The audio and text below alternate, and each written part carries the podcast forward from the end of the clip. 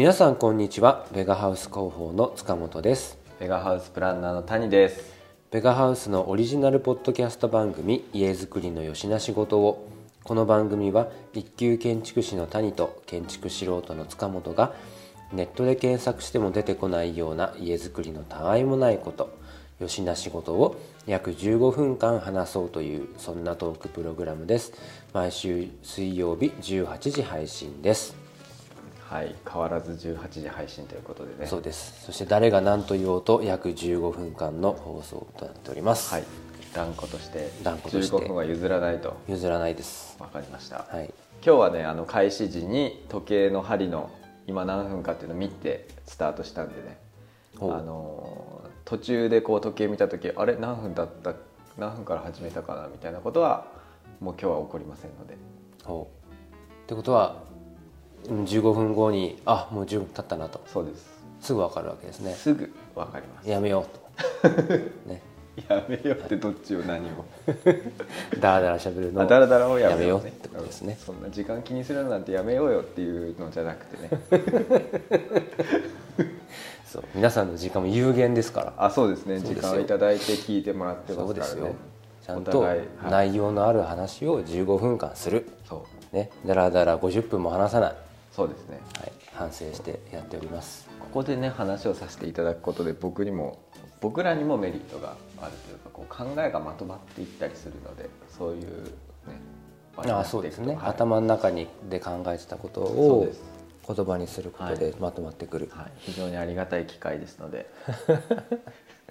それじゃあ今回もやっていきましょう。はいお願いします。はい、今日のトークテーマ前回募集していました通り家づくりにおけるコミュニケーション。うん。ということですね、まあ、建築する側と家お願いする側家づくりする側でコミュニケーション取ることもあるし、はい。僕らが大工さんとコミュニケーション取っていい家を作っていくってこともあると、はい。まあ、そんなところで、えーコミュニケーションをテーマにえーメールをね募集したところですね、はいまあメールは3通いただきまして素晴らしいんですけどもはい、今回のトークテーマと合ってるかっていうと微妙なところもありまして。やもうねどれもこう無理やりつなげることができ ただ非常に面白いあのお話たくさんいただいてますのではい。またあの別の機会でもご紹介できるかなと思いますが、まあ、その中でも今回のあのトークテーマに一番近しいものからちょっとご紹介していきたいなと思います。はい。ペンネームが鈴木さん愛知県の方ですね。はい。設計士さん側の正直なお話が聞けてとても良いですと。ありがとうございます、現在家づくり中ですがあまり要望ばかり伝えると金額がすごくなるばかりで恥ずかしくて遠慮してしまいます。うまく伝えるコツはありますか？といただいております。なるほど、はい。まあねいろいろ家づくりがこう具体化していく中で夢もこう広がっていきますよねやっぱり、うん。あここの素材はこうすればいいなとか、うんうんうん。ここの間取りはもうちょっとこうしたいなっていうのが出てくると思います、そうでしょうね。はい、それはねやっぱ皆さんこうイメージがついてくるとね、どうしてもこうやりたいこと増えていく。うんうんうん。実際どうでした？塚本さんは最初の見積もりからどれくらい上がったのかな？数百万は上がったかもしれませんね結局。まあそうですよねいろいろやっていったら、まあ一応その私たちの家はもう丸々込み込みでいくらですよっていう最初にもう値段が提示されているプランのものだったので、はいまあ、そこから多少こうオプションを入れるとかなんだろう家、まあ、い結局家建てること自体にもお金当然かかるんですけど、はい。それ以外に家具を揃えるだとか、はいはい。庭を作るだとか、はい。そういうのが出てくるわけですよ。うん。そこで結構お金いっちゃうっていうのもあったかなと思いますね。それはだから、えー、と家づくりの中でそのメーカーさんとの話し合いではなくて、うんうん自分たちの購入とかその準備する費用としてだったかな。なるほど、はい。そうですねまあでもねこの遠慮してしまうっていうのがちょっとこうそうですね。これそう思ったんですよ。今僕読みながら思ったんですけど、は要望ばかり伝えると金額が上がってしまう。いはい。であのご質問としてはうまく伝えるコツはありますかなんですよね。はい。つまり要望を伝えても金額が上がらないコツはありますかってことなのかなとも思えるはい。内容なんですけど、はいどうなんでしょうか？そんなことってあります？これはね、うん。あの伝え方というよりは、まあ、提案する側の話のというか設計とかアイデアの出し方次第なのかなっていう部分も、まあ多少はあるそうですね。ちょっと僕もそう思いました。なんか、その要はこれって足し算の建築ってことじゃないですか、はい要望が来たものに対して「あはいはい OK です。じゃあプラス50万ですね。プラス100万ですね」って言うのは簡単だけどそれってトータルのコストを見てないってことじゃないですか。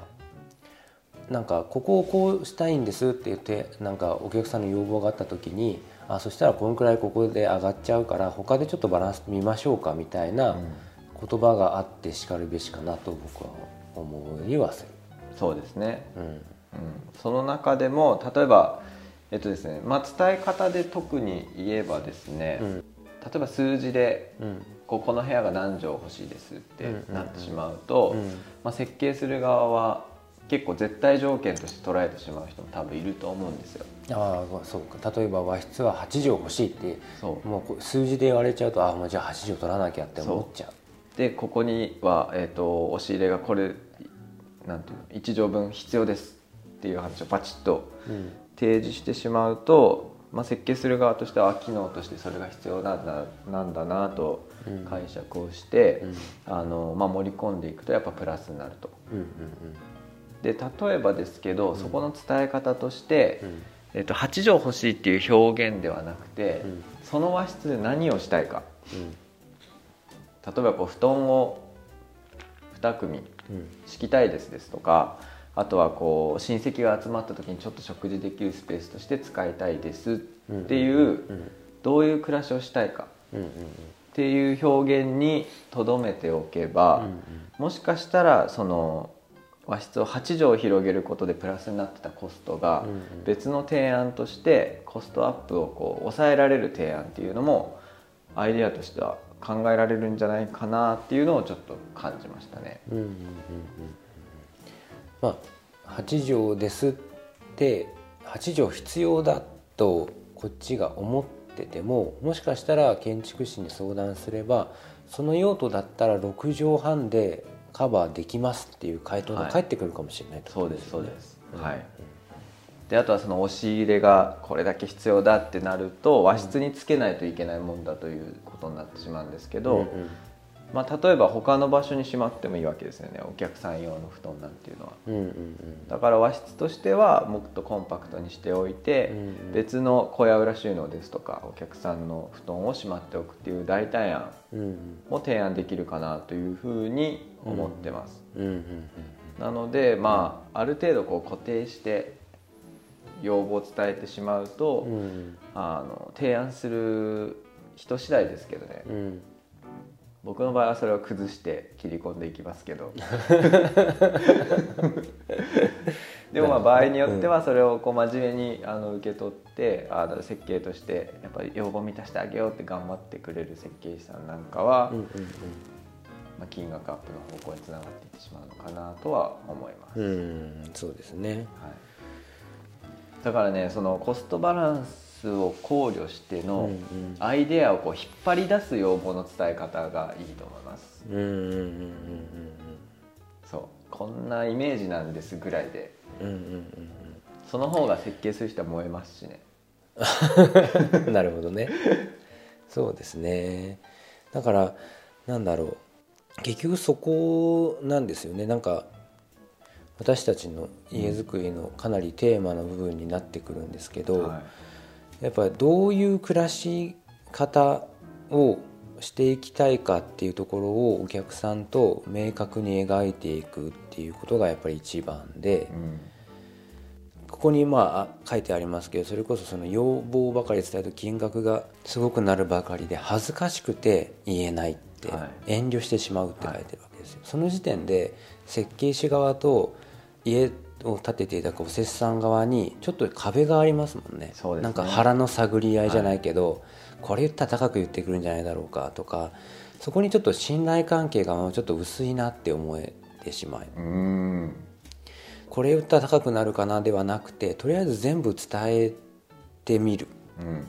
その、まあ、それこそ今谷さんが言ったみたいにここに何畳欲しいとかっていうのはそれこそプロが考える側の話なんであってどういうここではどういう暮らし方がしたい？和室はこういうふうに使いたい。リビングはこういうふうに使いたい。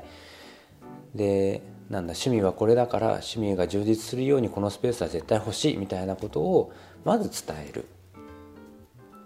で話し合いの中で妥協点を見つけていくっていうのがまあ一番なんかこうまとまりやすいのかなと感じはするんですけど。はい、うん。うん、ズバリそうだと思います、であとあれもあります。僕その金額上がるっておっしゃってる中で、はい、自分が払えると思っている額うんと実際に払える額って違うと思うんですよ。うんうん。それが少なくなるかは多くなるかはちょっとも分かんないですけどそこに多分ね乖離があると思うんです。だからそこもこの金額までだったらあなたは払える体力がありますよっていうのをちゃんと見定めてもらった方がいいと思う。そうですね、うん。はい。その、まあ、年収とか月収ボーナスとか、まあ、夫婦なの場合だったらご夫婦でそれぞれの収入があるわ、うん。ある方もいるし、まあ、片方だけが、まあ、インカムの場合もある、まあ、ダブルインカムの場合もあるっていうのがあったりするのでその辺も一回全部素直に吐き出してプロに年間こんくらいの返済能力がありますとか出してもらった方が僕はいいと思います。そうですそれねまあ結局それで自分たちが思ってるよりも500万なりあの返済能力があるってなればその分あの叶えられる要望も増えるしうん。っていうのがあるのでまあ逆もまたしかりなんですけど、はい。こんだけ払えると思ってたら払えないってことも、はい。まあ、あるかもしれないんで、それはやっぱりなんか前の職場にそこで家づくり住宅メーカーのお話聞いてたら、はい。時々やっぱりあのローン組んで家買ったけど払えずに売却しちゃう人も出てくるんだそうです。はい。だからその辺もちょっとリスク管理としてその辺は自分の感情ではなくてプロの感情を一回やってもらった方がいいんじゃないかなとそうですね。思うのもあります。はいやっぱりねこうライフプランというかそういうところもサポートしてうん。話をさせていただきますし、うん。え結構その周りの人がいくらぐらいで家建てたみたいな話もされると思うんですようん。家づくりの中で。でそれって実はあの同じ職種で近い人だから参考になるなって思う方多いんですけど、でも家族でそのさっき塚本さんが言ってたように両方夫婦で収入があるかないかですとか、あとはそのお子さんが何人いるとか、うん。えー、と家族のこう構成形態で全然やっぱり暮らしが違うので、うん。その辺はねあの友達と話したりしても結構分かんないところあると思うんですよ。よくよく聞いたら持ち土地があってとか。はいあのあの奥さん側の両親にいくらか援助してもらってるとか、はねそうそうそう。わからないですからね。その辺までさすがに言わないですからね 友達でも。言わないですよね。であとそのなんだっけ日本人のコミュニケーションとして例えば3400万で総額家建てましたってなった時にうんうんうん友達にうんいくらぐらいで家建てたって聞かれてなんて答えます？3000万くらいかな。って言いますよね。そうそうそう。って言うと思うんですよ。でもそこの400万の違いはだいぶでかいもんだいぶでかいんですけどその辺こう結構ブラックボックスなんで、うんうんうん。その話をねこう鵜呑みにされてどういう家になるかっていうのが変わっていっちゃうと結構その家族にとって、あのその後が変わってきますので。その辺はまあ私たちの場合は結構あの話をさせていただいて、うん。まあ、どれくらいのあ予算をかけるかっていうところまでうん。お話しさせていただいてますね。うんうんはい。うん、という感じでしょうか。うんはい。ということでね、まあ、コミュニケーションの中ではその辺の、まあ、ほ真実を言うか言わないかみたいなのがやっぱりありますので、うん。はい、そこで、うん。まあ、相手が何を考えてるかっていうのをやっぱ探る必要もあるのかもしれないですね。あ文脈。文脈。からそとあと言葉と言葉の間からね。そう行間ってやつですよ。行間を読んで。行間。はい。読みましょう。読みましょう。であとねそうコミュニケーションって前回あの話題テーマとしていいんじゃないですかといううん。ことで選んだんですけどこのね共通認識共通認識。共通認識。うん。これはね結構落とし穴があるんじゃないかなと僕は設計する立場から思ってるんですよ。はい。例えばねうん。そう前回インアンド A のコーナーでさはい。飛ばされてるんですよこれ。飛ばされてる？はい。飛ばされてるって何ですか？だからちょっと今日今回はあの触れておこうかなっていう。なんはい。かこう喋ろうとしてうん。結構長くなるよっていう話をしたらピコーンとか言ってインアンド A のコーナーああそういうことね、はい。えでも別にあれは編集してないですからね。ピコンを入れてるだけでそう。本当に喋らせてないだけなんで谷さん。カットされてるわけじゃなくてただあの場でいきなりインアンド A のコーうんナー、長くなりそうだったから。いいわもうと思って。そうなんです。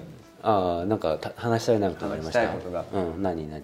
例えばね、うん。これあの建築以外でも共通してあると思うんですけど、うん例えば僕が「リンゴ」ってうん。言ったとします、うん。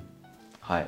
僕と塚本さんはリンゴを思い浮かべるわけですね、うんうんさてどんなリンゴを思い浮かべました？え？王林でしょうよ、おリン、うん、え、うん。はい。赤くてうん、握り拳の一回りくらい大きいやつ。色は？赤。ヘタは？濃い茶色。葉っぱは？生えてない。生えてない、ん数は？1個、1個。う、ん、おーというようにですね、はい。僕はじゃあ今リンゴ5個ぐらい思い浮かべてたわけですよ、5個？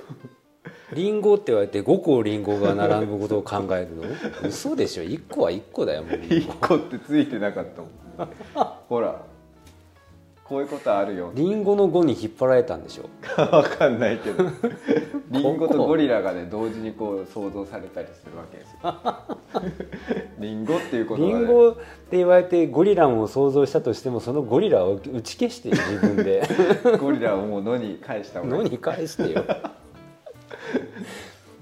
まあまあいいわ。はいそれ,、ね。それくらい違うってことですね。共通認識が。そうなん意外とずれる。意外とずれる。言葉ではね同じ、まあ、リンゴっていう言葉は同じ音なんですけど、それぞれの中に入っていった時に、うん。もう全然違うものになっている可能性があるというか、うんもう必ずそうなるんだろうなっていうふうに常に思ってます、うんうん。そういうのないですか？なんか映画とかで。そういうのないですか？無茶ぶりですけどね。リンゴかもしれないっていう吉武健介さんという人の絵本があるんですけど。おなんか面白そうですね。でリンゴが1個ボンってはあるんですいけど、これリンゴだけどリンゴじゃないかもしれないっていう妄想でうん。めっちゃそこから話が膨らんでいくっうん。うんていう絵本があるよ。面白そう、面白そうだね違うね。これはちょっと 違う話ですね。共通にあでもほらそれはもうあれじゃないですか、うん。あれだ。あのちょっともう今となっては一生見れないかもしれませんけどアンジャッシュのはい。コントは大体そういうことですよね。すれ違いコントってあれね。認識のズレでどんどん。ああそれはうまいうん。テーマですね。はい、もう、は一生見ることはないと思いますけど。い 一生見ること。残念ながら。ビデオ版か何かで そうだね、はい。もう生の2人ですれ違いコントを見れることはもうはい。多分ないんですが、それはなんじゃないですかね。そう。なんでそういうふうにね人の思ってるものとこう聞いた音のものっていうのは違うので。うん。でそれでさらに突き詰めて考えていくと、うん。あの結構ねこれちっちゃい頃から思ってたんですけど、はい。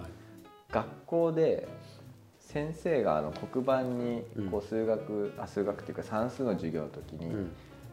長さ1メートルはこれですみたいなのをこう書くとするじゃないですか。うんでまあ、自分でひねくれてると思ってなかったですけど、今思えばひねくれてるなっていうことがあって、うん。そのチョークの線の白い部分の太さは加味しないのかなっていう うわそれ何？小学生？小学生何年生それ？え12年生ぐらいじゃないですか。嫌いです。嫌いです。そんな小学生嫌い。おかしいなって。それ1メーター1センチぐらいいってるよなみたいなこう授業で。それあるじゃんよく、うん。あのこのこの問題の時には重力、えー空気抵抗みたいなものはなしとします、はいはいなしとみなしますはい。みたいな物理の問題あるじゃないですか、あれですよ。そう。だからもう家庭としてそうしようっていうねお互いに決め事になってるっていう。うん。で長さっていうのもまあその尺度ですからお互い共通で得られる情報としてその使われてる単位とかあったりすると思うんですけどでも実際それをこの現実世界にね落とし込もうとすると完璧な1メートルってないと思うんですよね。うん。それはもう概念上の話であって、うん。完璧な1メーターない、はい、まあ、まあ完璧な円がないもんねそもそもそうそうそうそう、ねだからそれは人の心の中にあるというか頭の中にあるだけであって、うん。この現実世界にはねないんです。まあね。そう。うん。っていうのをうんこのコミュニケーションっていうので思うん。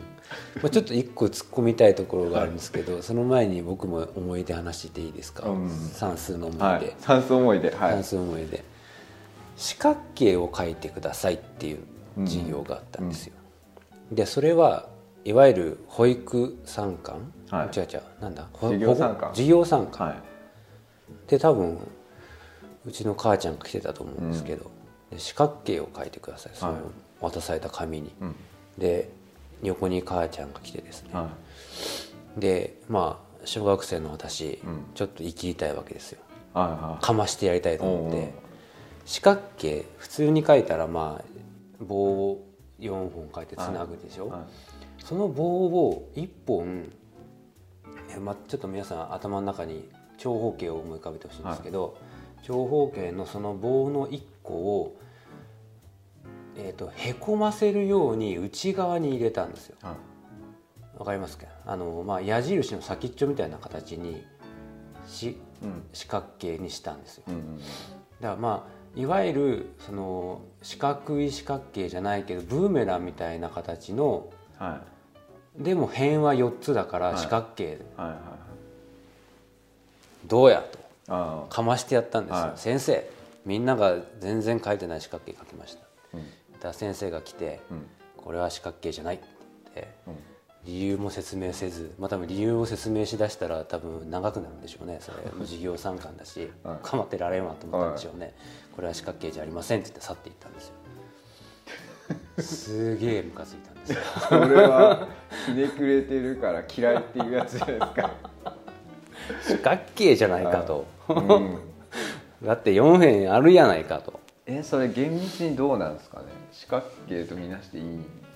ダメなんじゃないですか？わかんないけど。ダメって言われたなんかいい良まあはい。まあだから30年経ってまだそのイラつきを覚えてるもんね。うおちょっともう調べて手紙書いた方がいいです手紙書いた。もうもうでも小学校何年生の時の記憶なのかも覚えてないんで、そそこの場面だけもうしっかり覚えてるっていう。はいまあただあのさっきツッコミ一回飛ばしましたけど、はい。これっていつ家づくりの話に帰ってくるの谷さん？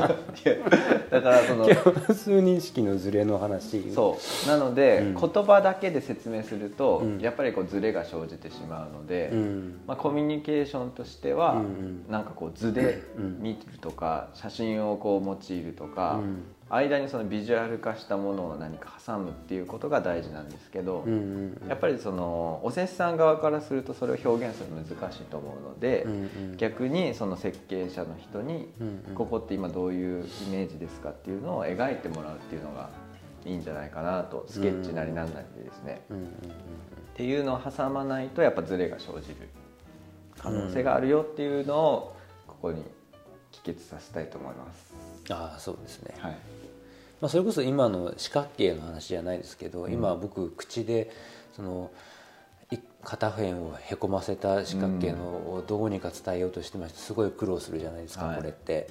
でもお打ち合わせとかだったらそこにビジュアルでこうだよって書いて教えたりもできるわけで、だからなんでしょうお打ち合わせの際まあそうやって谷さん側からねスケッチなんなりはい。で共通認識をうんうん決めていくっていうこともあるでしょうしまあ要望を伝える時に言葉だけで伝えるってすごいやっぱり意外と大変なことだから、まあ日頃からそのあこんなお家にしたいなみたいなやつは写真撮っとくとか、はい。まあ、写メで集めておくとかそうですねまあ、そういうことをしても、まあ、お伝えしやすいのかなとは思いますね。ですね。そうです、本当そうだと思います。なんかそれこそ知らないで喋っててみたいなこともありそうな気がして例えばビルトインガレージうんとガレージとうん。堀付き車庫と、はい。えーカーポートうん。みたいなもののイメージがごっちゃになっててはい。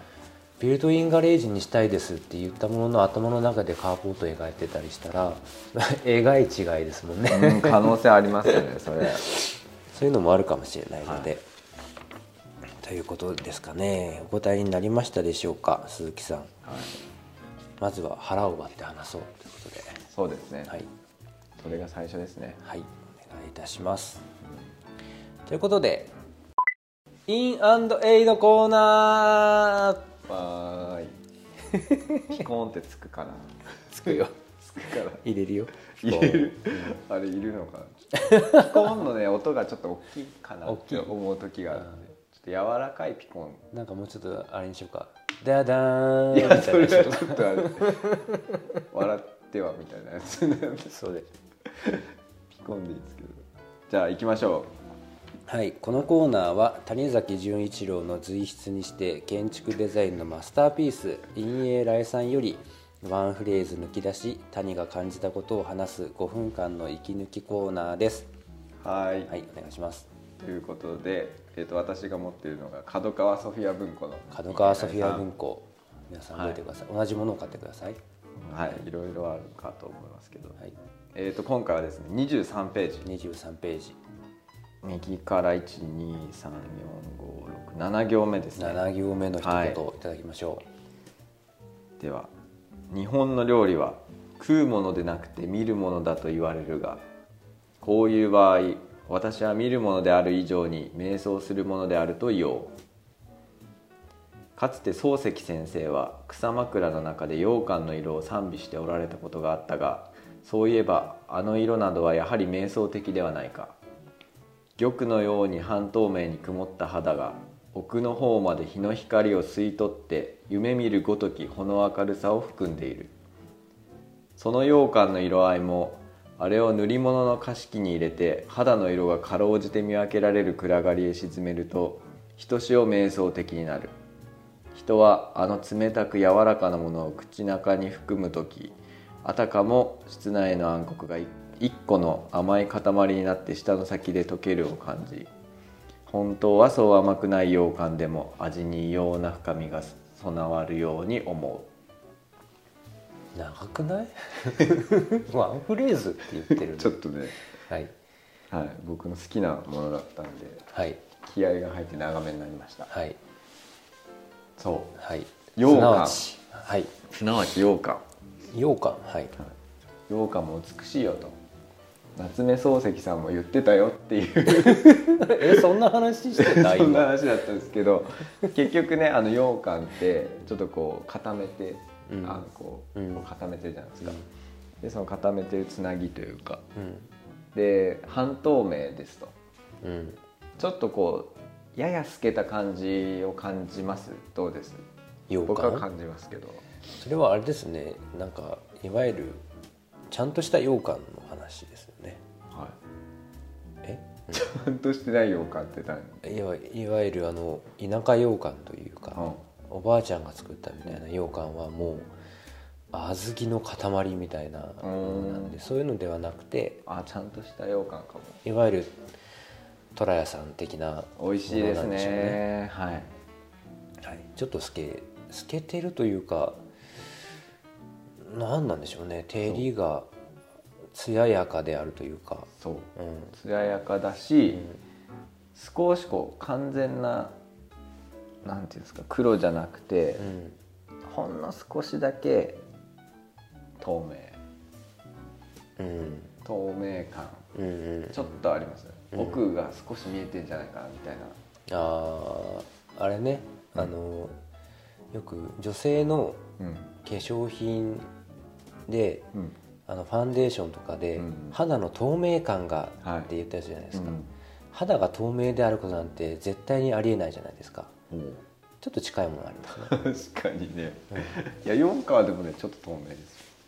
うん、だからあの表面が艶やかであるとか、そのなんだろう滑らかであるとかうん。うんっていうのの先に透明みたいっていうなんかこう透明感でしょ？感でしょ？違う違う違う違う。嘘！違う。そうだよ。は違う。肌はそうかもしれない 肌はそうかもしれないけど洋感は 違うのか。そう。羊羹はさこう書いてあると思うんですけど、はい。光をね一回こう中に含んでくれるんですよ。あー、若干のこう固体というよりは、うん。まあ、寒天とかもそうじゃないですか、うん。なんかちょっとこうちょっとだけ透けてるみたいな、うん。光に透かしたら少しこうなんか抜けるんじゃないの？みたいなうん。光が、うん。あの感じが一回光を含んでそれをもう一回こう外に放つみたいな。うん。その輝きというか、うん。光の動きがすごくこう闇の中では綺麗なんだということをおっしゃられております。うん。うん僕はねその美しさを常に感じているので、えー日本食というものは、えー食べるものではなく見るものである。はい。でそれのんのんと見るものの先のさらに瞑想的である。はい。っていうところの解説をもうちょっといただけませんか？先に羊羹のなんか美しさの話になっちゃってるので、その羊羹の美しさをうん。味わうというかこうん、う、美しさを感じることが瞑想的だと思うんです、見てうん。ああ美味しそうだねうん、というののよりもっと瞑想的というのがなんかこうただパッと見て美味しそうっていうよりも、うん。なんかこう美しさがあるというかそれが多分もっと深くなんだ心の目で見てみたいなことですか？うん。うん多分ね、うん。その羊羹とうん。空間の闇が切り離せないものになるですよ。その光の感じ方、その人がうん。その光を感じることによって。うん。羊羹のよ羊羹の内側に含まれる光、をうん。感じるというイコール、うん。闇の空間の中でその羊羹を食べるという姿勢が出来上がる。うん食べる側に。うん。でそれってただこう明るいところでご飯食べパッと食べる美味しそうっていうのよりもうちょっとこう深いところに入っていくっていうことを多分表してるんじゃないかなと、うん。それを瞑想的って書いてるんだと思うんです、うん。でさらに言えばその器も漆であれば。うん。で漆も僕はあの一回光を含んでそれを外にもう一回放つっていうイメージはすごくわかるんですよ、よーく見るとねあの表面で反射してるんじゃなくてその漆の塗料の厚みの中にねこう、ちょっと奥行きがある。うん。でそこに光何回も重ねますからね。そう。ん。でその奥行きが器と羊羹両方あればそれが闇のこの空間と一緒になって全部総合的に味わうっていうので甘みが深く感じられるっていうようなことだと思います、うん。それがなんかこう日本食全般にも言えるんじゃないのっていうのがこの谷崎さんのうん。主張ですね。なるほど。はそうですね。ちょっと違うかもしれませんけどい、うん、食べるもの見るものまでだとまだちょっと一面的だよねと、はい。もうちょっとそこに当たる光そこに生まれる影、えーどこで食べる何に入れるそういうところまで多面的に捉えた時により美味しさを感じられるんでないか、はい。みたいなことにとして受け取りました。はい。そして多分谷さんと私の中で羊羹の共通認識が多少ずれているんじゃないかなっていう気もしています、おこれは今日今回のテーマにぴったりですね。僕は虎屋の羊羹をイメージしてましたよ。私はまず一番におばあちゃんが作った羊羹をイメージしたんで、ねそこでねずれているん田です舎羊羹って言ってましたから、はい田舎羊羹。はい、はい。そんな感じかな今日は。そうですね。いい具合にまとまりましたよ。おいつも通りの時計最初見たけど、うん。途中一回も見れてなかったっていう。意味ない。結局喋りたいだけ喋ったんでしょうよ はい。今回はここまでにしましょ番組の感想や質問取り上げてほしいテーマなどお便りを募集中です。概要欄にあります専用フォームからぜひお送りください。うはい。お便りはツイッターでも OK です、えーお話の中に登場した建物とか道具みたいなものも投稿していきますので番組のサブテキストとしてご活用ください。アカウント名は、えー塚本ベガハウス広報室というアカウントです。お願いいたします。今回は羊羹ですかねトラヤの。共通認識になるように。トラヤさんに許可をいただかないといけないんですよ、ね、あそれは載せられないのかさすがに。うん。そして許可を取ろうとしたら多分弾かれるでしょうね。なんだこいつらは。ピッ。トラヤの羊羹は多分乗りません。はい。はい。えーこの番組はアンカー、Spotify、Google ポッドキャスト、Apple ポッドキャストの4カ所にて配信中です使いやすいプラットフォームでお聞きください。はい。とですねまだご紹介しきれてないお便りございます。あのちゃんと読んでおりますのでえー、と次回また取り上げたいなとも思っていますがそうですね、うん、その他に谷さん何か喋りたいことあります？なんか、まあ、次回なりし次次回。うーんそうですね、うん。まあ、今日の話の流れでいけば次回はあんこしない。だよね。なわけないですよね。あんこ？あんこと家っていうテーマがあって谷さんが喋れるんだったらいいよ。それで喋れたらすごいですね。ちょっと考えてみます、はい。じゃもう次回のテ次次回なのか次のテーマがあんこにっていうことになるんであれば私は「カムカムエヴリバディ」の話しかしませあん何？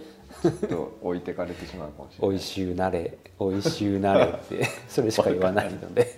それ言いたかっただけじゃん。うめえあんこが出来上がるってそれしか言わないんでよろしくお願いしますね。じゃあですね何がいいかな、設計の時に書くドローイングについてとかそういうことはどうですか？ドローイング？その共通認識を生み出すためのスケッチとか。谷さんもっとさ聞いてる人がおはがきくれそうなテーマでしてくれないニッチな。ニッチすぎるよ。ニッチすぎた。うん。まあいいや。はい。いいです。あの皆さんなんフリーではい、どんどん別にあんこのお話でもいいし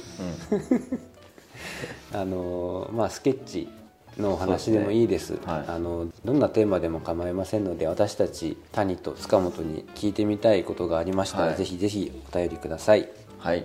それではまた次回お会いしましょう。ベガハウス広報の塚本と。レガハウスプランナーの谷でした。共通認識。共通認識。